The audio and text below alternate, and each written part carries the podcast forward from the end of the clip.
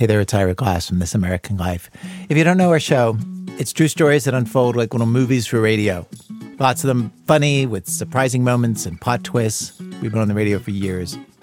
And we've teamed up with the New York Times to bring you new episodes of This American Life a full day and a half before you can find them anywhere else online.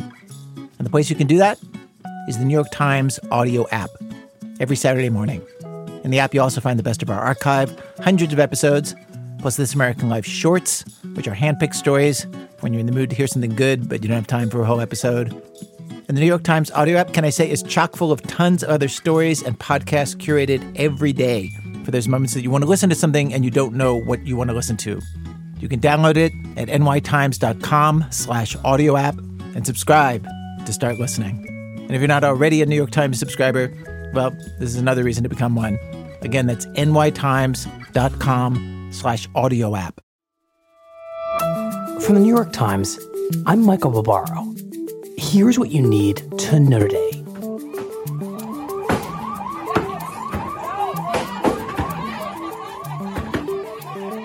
Unrest in the city of Kenosha, Wisconsin turned violent on Monday night as protests over the police shooting of a black man there, Jacob Blake, gave way to fires, destruction, and looting.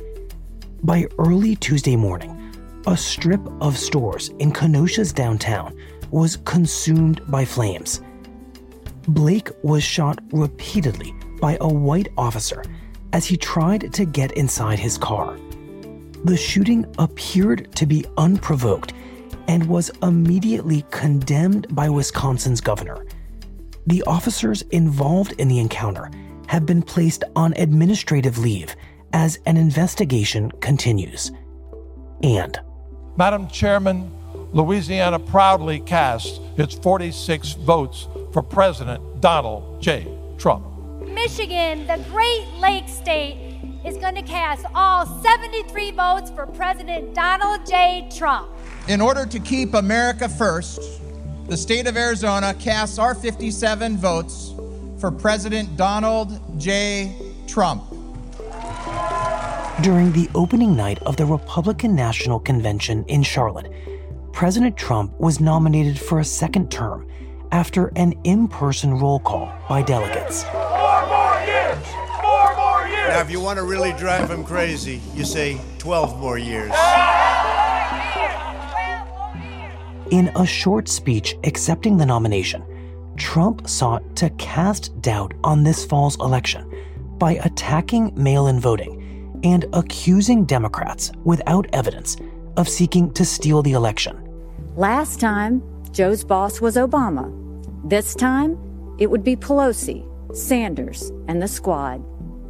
Their vision for America is socialism, and we know that socialism has failed everywhere. They want to tell Americans how to live and what to think.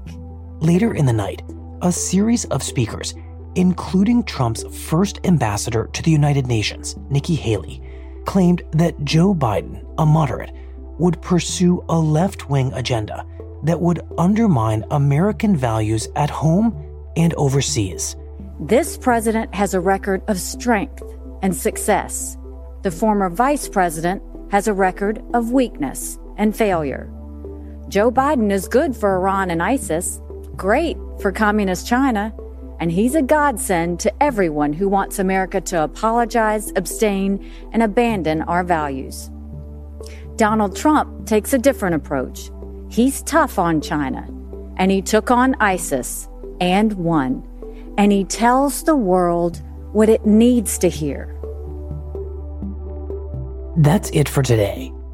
I'm Michael Barbaro. See you tomorrow.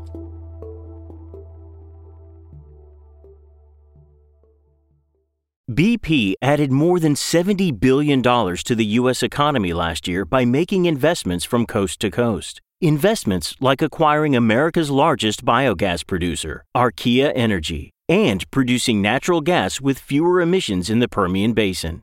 It's and, not or. See what doing both means for energy nationwide at bp.com slash investing in America.